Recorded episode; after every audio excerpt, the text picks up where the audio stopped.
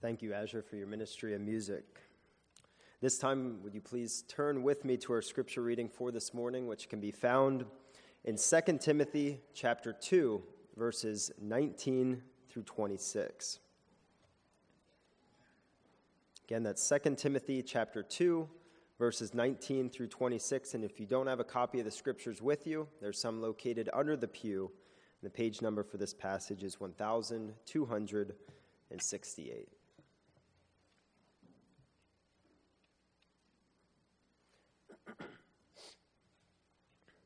Second Timothy chapter 2 verses 19 through 26. It reads, "But God's firm foundation stands bearing this seal: The Lord knows those who are his, and let everyone who names the name of the Lord depart from iniquity."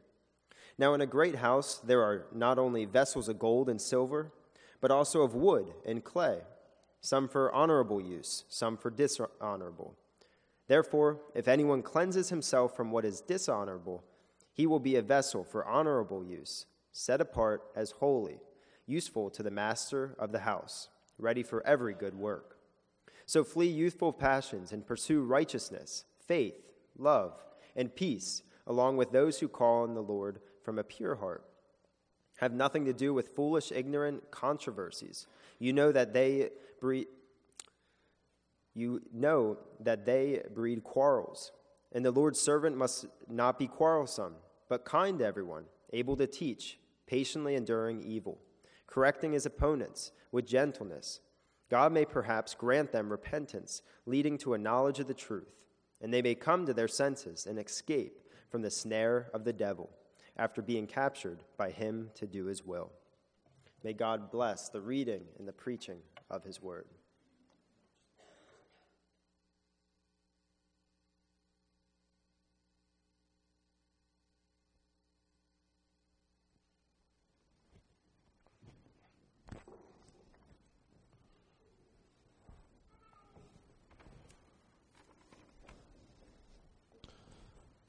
Good morning again. I'm not hurt except for my pride, okay? So uh, I do think my sugar's a little low, so I've asked Pastor Dave to get me some something out of the uh, kitchen, and he's going to bring me something that I can uh, get my sugar up. But uh, this morning, we are actually continuing where we left off last week in 2 Timothy. Last week, we saw that to work hard uh, at knowing what the Word of God says. 2 Timothy 2.15. Do your best to present yourself to God as one approved, a worker who has no need to be ashamed, rightly handling the word of truth.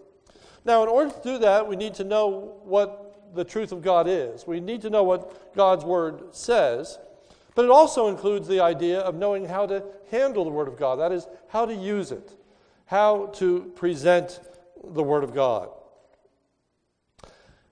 And this morning we're going to look specifically at, at how is the child of God to respond to false teaching and uh, those that uh, teach falsely. How are we to respond to the Hymenaeuses and the Philetuses of the world? Turn with me to 2 Timothy 2 16 through 18. There it reads, But avoid irreverent babble, for it will lead people into more and more ungodliness, and their talk will spread like gangrene. Among them are Hymenaeus and Philetus, who have swerved from the truth, saying that the resurrection has already happened. They are upsetting the faith of some. So, it's in that context, we're going to be talking about responding uh, with the truth of God. It is important to realize that God knows those that belong to Him. Verse 19 states, But God's firm foundation stands, bearing this seal the Lord knows those that are His. The Lord knows those that are His. God knows those who belong to Him. God knows those that are saved. The implication is, but we don't. We don't. We can't really discern a person's heart. But we do know that everyone who names the name of the Lord is to depart from iniquity. They are to depart from iniquity.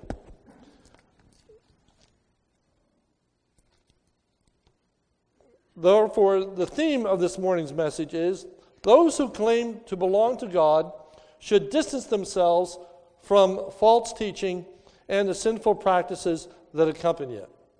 So now we look at well, how do we do that?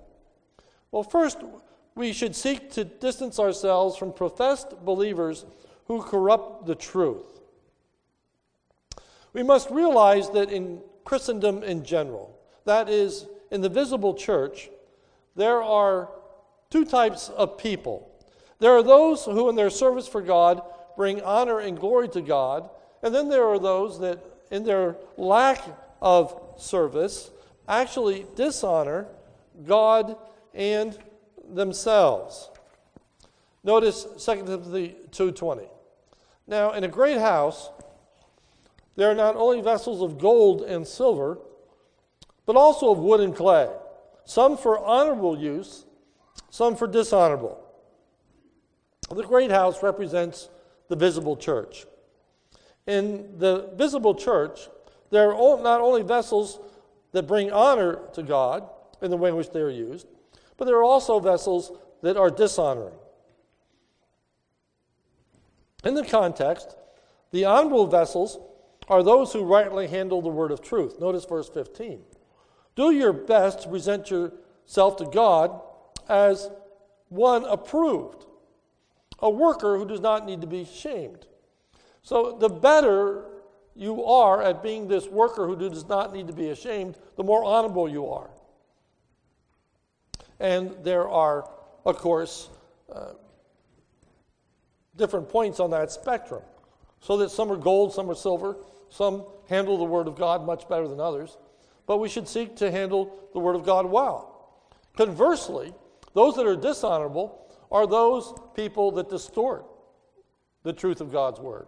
They are people that actually, even sometimes, oppose the Word of God. And so they are dishonorable. They are not approved of God, and they need to be ashamed. The believer should distance himself or herself of the influence of those who bring dishonor to God so that he or she can serve God more effectively. Notice verse 21. Therefore, if anyone cleanses himself from what is dishonorable, he will be a vessel for honorable use. For example, Hymenaeus and Philetus, along with their false teaching. For it tells us in verse 16, but avoid irreverent babble, for it will lead people even to more ungodliness. You see, it's not helpful. It doesn't lead to righteousness, it leads to unrighteousness and unholiness. Verse 17, their talk will spread like gangrene. Again, a negative effect. Among them are Hymenaeus and Philetus. They have corrupted the truth, verse 18, who have swerved from the truth.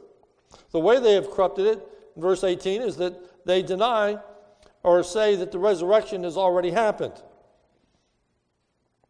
They are being hurtful to the believer. End of verse 18. They are upsetting the faith of some. Some are being negatively influenced because of this false teaching. However, if a believer does distance themselves from those who dishonor God by not adhering to the truth, it will result in three positive effects. First, he or she will be uniquely dedicated to fulfill God's purposes. Notice it says in verse 21 the words set apart as holy. So these people will be consecrated, dedicated, dedicated to God's purpose. He or she will be uniquely valuable to the Lord's work. Again, verse 21 useful to the master's house. And he or she will be uniquely equipped and prepared to serve the Lord. End of verse 21. Ready for every good work. Positively, we should seek to live righteously by associating ourselves with those who submit, submit to God's truth. Notice verse 22. So flee youthful passions and pursue righteousness, faith, love, and peace with those that call on the Lord out of a pure heart. It's been my experience that the way that I have heard 2 Timothy 2.21 used most often is in reference to sexual sins. Flee youthful passions, meaning youthful lusts, sexual sins, with those that call on the Lord out of a pure heart. While sexual sins may be included here, uh, actually the emphasis is slightly different than that. For notice the antithesis in verse 22. the antithesis to the youthful passions are faith, love, and peace. We should be people of faith, love, and peace. Now, you know, I've been encouraging you that as we work our way through 2 Timothy, that we always try to keep things in context, see how the teaching here relates to other portions of 2 Timothy. And I've said there's a bigger context, which are all the Pauline epistles. And uh, 1 Timothy sheds a lot of light on this particular verse. If you would keep your finger here and turn with me to 1 Timothy chapter 4.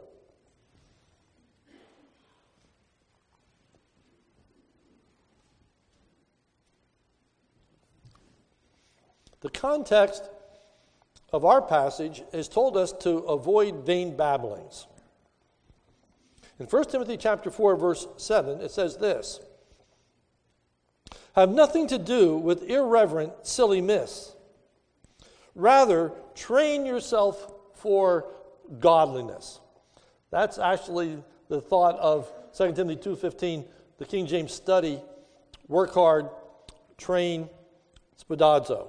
1 Timothy 4 8. For while bodily training is some value, godliness is a value in every way, as it holds promise for the present life and for the life to come. The saying is trustworthy and deserving of full acceptance. For to this end we toil and strive, because we have our hope set on the living God, who is the Savior of all people, especially of those who believe. Command and teach these things. Now, notice these words. Verse 12 Let no one despise you for your youth don't let anybody look down on you because you are young.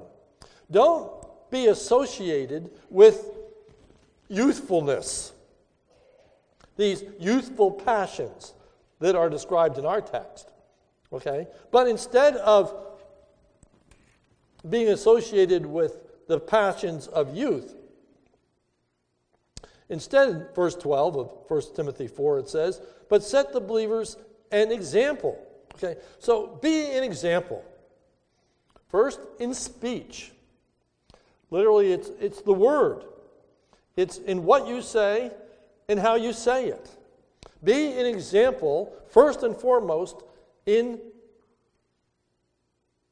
the way in which you speak. In love, in faith, in purity. Those words found in our text. Until I come, devote yourself to the public reading of Scripture, to exhortation, to teaching. Therefore, we find that what a person is to do is not to associate with false teachers, but associate themselves with people who are sincerely seeking the truth of God and His Word. Be careful that you don't acquire the sinful practices that are associated with being young.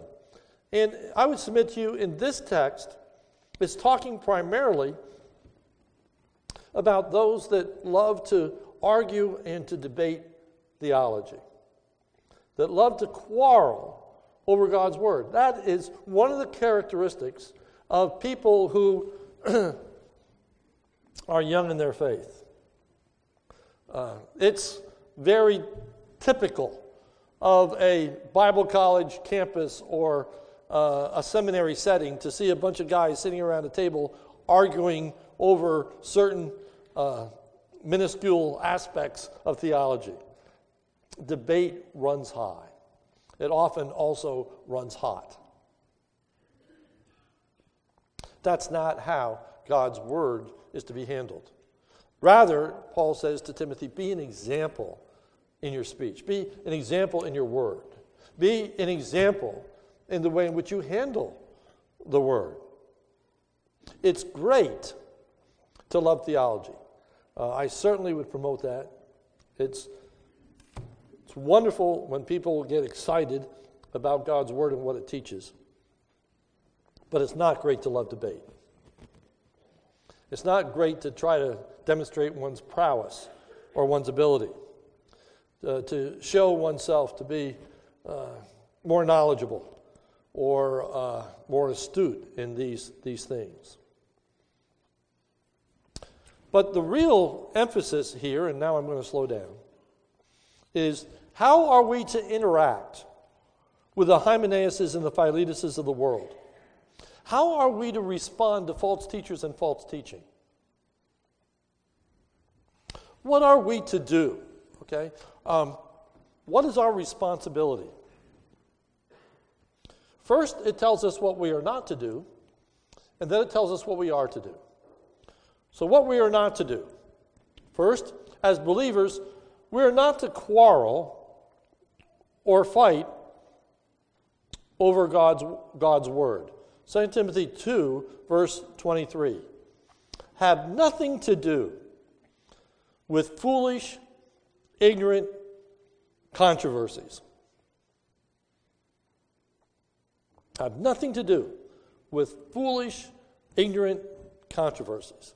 That is actually the main thought of this particular pericope. For notice verse 14 of chapter 2. Remind them of these things and charge them before God not to quarrel about words. Don't fight about words. Now, verse 23 have nothing to do with foolish, ignorant controversies, for they breed strife, they breed, breed quarrels. That is not how the Bible is to be used. That does not lead to godliness, fighting over theology, which is faith, love, and peace. Instead, it leads to fighting. Secondly, therefore, we must steer clear of debates or controversies that, are, that arise from foolishness and ignorance. Notice how they're described in verse 23 controversies, but they are foolish controversies, they are ignorant controversies. In the scriptures, a fool is not a moron. In the scriptures, a fool is a person who knowingly rejects the truth of God. The fool has said in his heart, There is no God. They, they reject God and his truth. So there are people who just reject the Word of God, they reject its authority. They seek to undermine the Scriptures. Such people raise questions that are not very valuable, they're not very useful, they're not very helpful. And the scripture teaches us that we're not to debate them, we're not to argue with them. For that will just lead to more quarrels and strife. These would be false teachers, people who are out to deceive. They would present themselves as believers but are not. 2 Timothy 3:13 says while evil people and impostors will go on from bad to worse deceiving and being deceived. They are deceivers. They're impostors. They are presenting themselves as believers, but in reality, they're not. They're not believers at all. And their purpose is to disrupt, disrupt and destroy the faith of others. These are people who are attacking the scriptures, undermining their authority and their truthfulness. Then there's a second class of people. That is those that are described here as ignorant. The first were foolish, the second are ignorant. The ignorant are the uninstructed, the uninformed, those who do not know the truth. It isn't that they reject the truth, they just simply don't know it. They are uninformed, they're not well taught. So that Paul writes to the Thessalonians, for example, But I would not want you to be ignorant, brethren, concerning those who are asleep for we believe that if Jesus died, even so will those also come with him. And then it goes on to describe what's going to happen when Jesus returns. We don't want you to be ignorant, brethren. We don't want you to be uninformed. We, we, want you to understand the truth. about God's Word. So there are people who, they're believers, but they don't know their Bibles well, and they raise questions, again, that aren't particularly valuable, that aren't particularly helpful. These people should not be debated. Avoid that kind of controversy.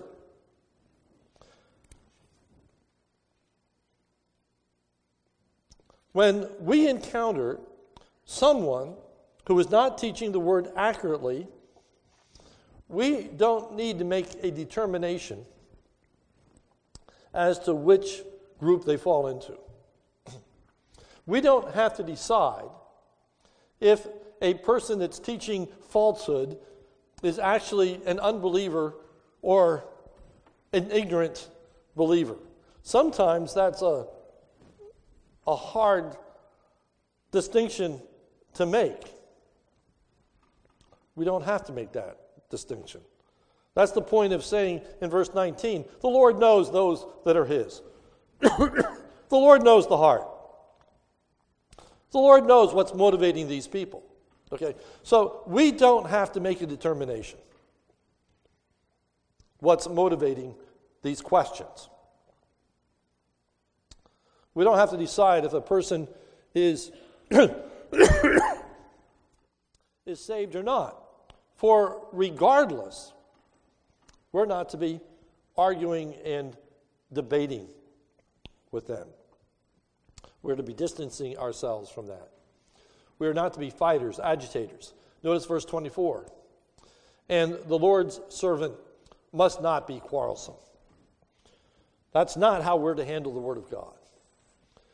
It's not to be a debating tool for us. Well, then, how are we to respond to those who are not handling God's word accurately? How do we deal with the Hymenaeuses and the Philetuses of the world? How do we respond to false teaching? If we aren't to debate them, then what? Are we never to address false teaching? Well, yes, we are, but we're to be careful how we're to go about confronting false teachers and false teaching. And I make a distinction, okay? You can be a false, you can teach falsely without being a false teacher. A false teacher is a person who's out to deceive. A, a false teacher is, is, is a person who presents themselves as a Christian but who is not. There can be well intentioned individuals that still teach falsehoods. They don't teach the Bible accurately. They say things the Bible says that it doesn't say because they are ignorant of what the Bible really does say. They, they're not knowledgeable enough. Okay, so what they're teaching is still false, but they're not categorized as a false teacher. There's a, a distinction. Again, we don't have to figure out where they fall. Rather, we are to respond to them in the same way. So, what are we to do? How are we to respond uh, positively? Four things in this text. First, be kind to the person regardless of who they are. Verse 24. The Lord's servant must not be quarrelsome. But here's the first thing but kind to everyone. The everyone includes the ignorant, and the foolish. The everyone includes all those that are opposing the truth for whatever reason. And it says that the way we're to handle them is we're to be kind, we're to be courteous, respectful, polite. It's the opposite of harsh or name calling or putting people down. So many times in our society, people can't have a civil discussion. People that have opposing opinions simply enter into personal attacks. They harangue, they name call, they make fun of, they ridicule, they mock. Okay, there is no place for that as the Word of God is presented. And it actually is, is very apropos for, for today, for there are some young, famous preachers that are getting a name for themselves by being in people's faces and calling them out, as it were, by ridiculing them, by mocking them. The scripture says that's not how we're to handle the Word of God. That's not the demeanor that we're to present. We're to be kind to everyone, regardless of what's motivating them.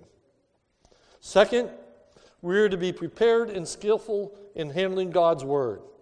Notice the next phrase in verse 24 says, able to teach. Able to teach.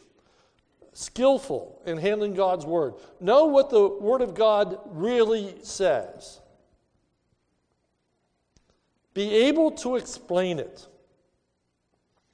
Be able to explain it accurately clearly, logically, understandably to someone who disagrees and does not understand.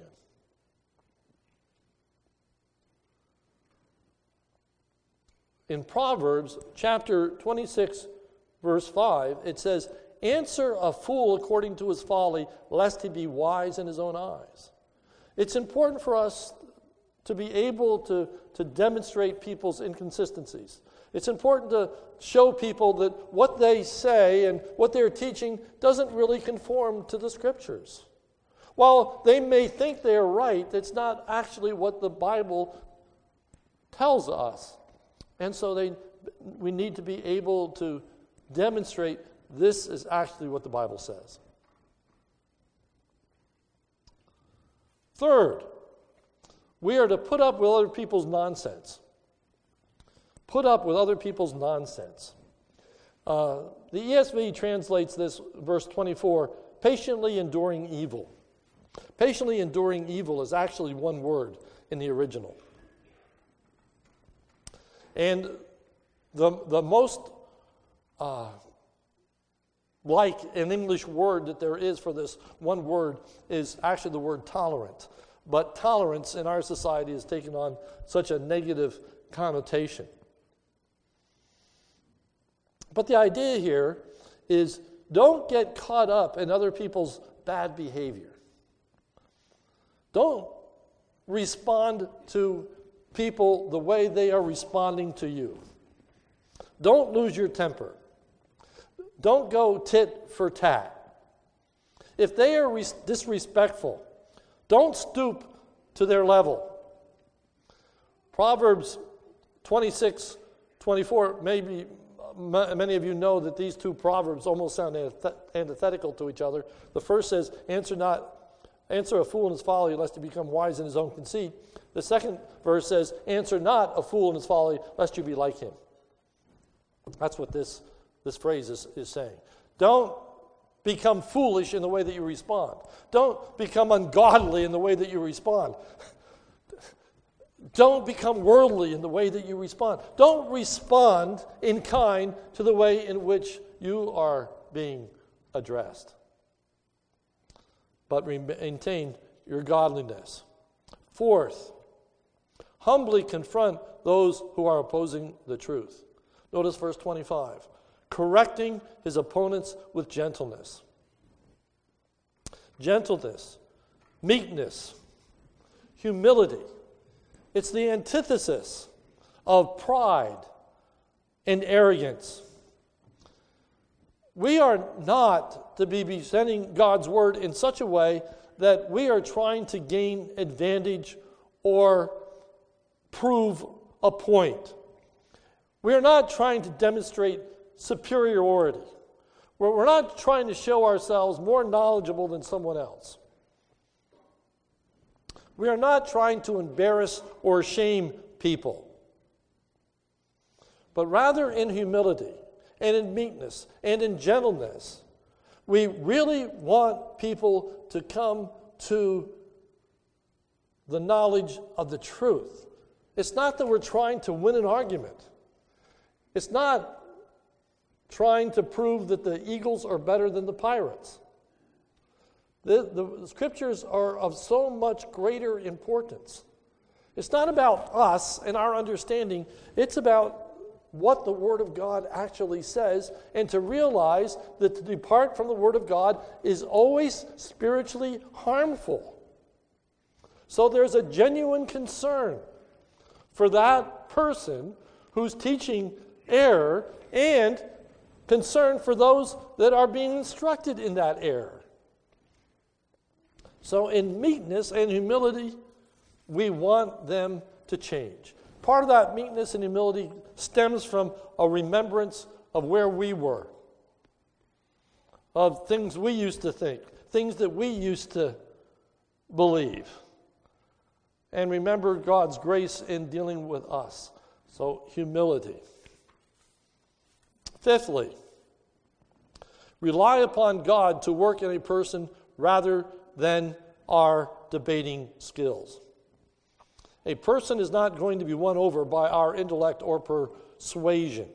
Notice verse 25.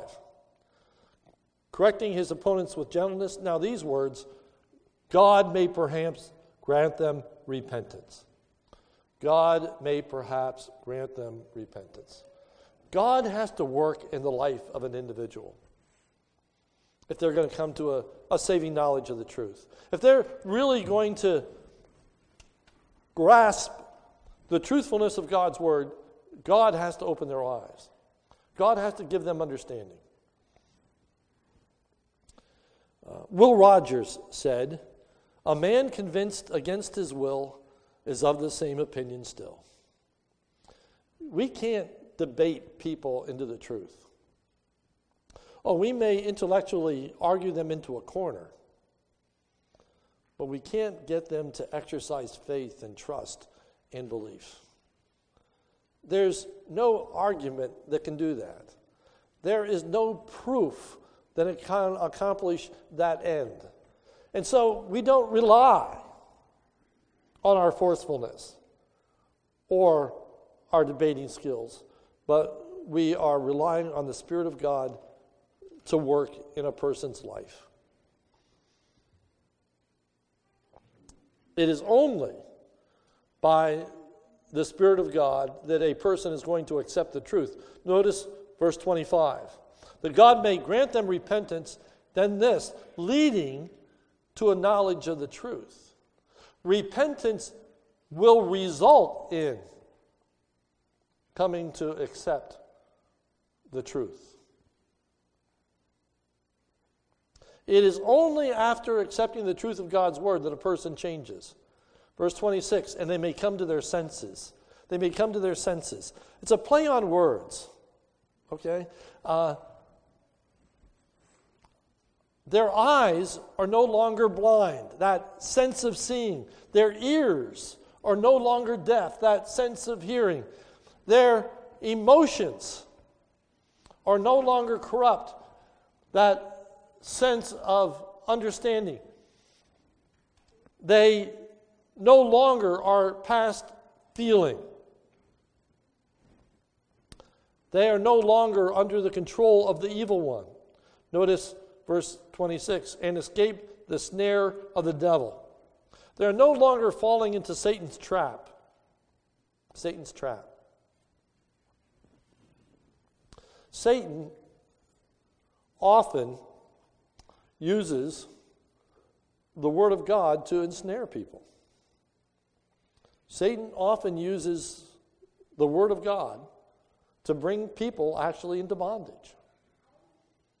There are many cults that spend a lot of time in the Word of God, but they falsely interpret it. They understand it incorrectly, and it leads to their, their harm. And it, ultimately will lead to their, their judgment, their, their damnation.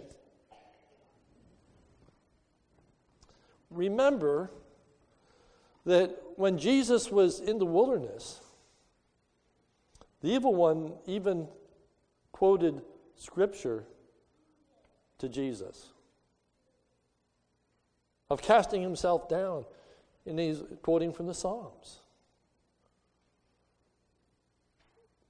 If the evil one uses Scripture, how ensnaring can that be?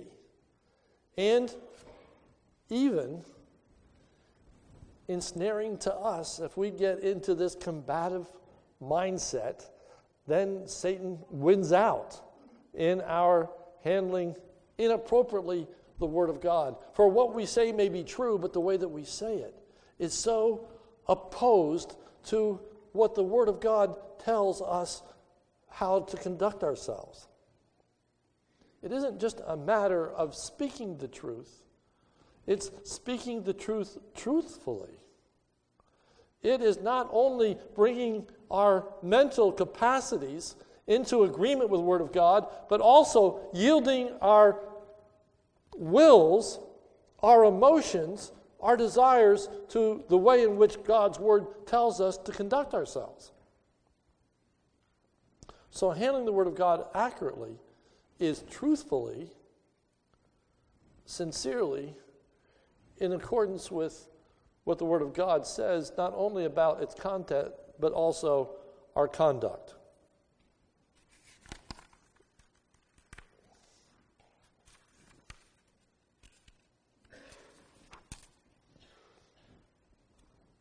It takes spiritual wisdom and maturity to rightly handle the word of God. 2 Timothy 2:15. Do your best to present yourself to God as one approved, a work, worker who has no need to be ashamed, rightly handling the word of truth. So rightly handling it is teaching it accurately and teaching it in accordance with those five things that we saw is how we are to respond to people positive to, positively. The Bible was never intended to be used as a club to hit people over the head with. Nor is the Bible to be used to show our knowledge and expertise. The scripture has not been given to us so that we can impress other people with what we know.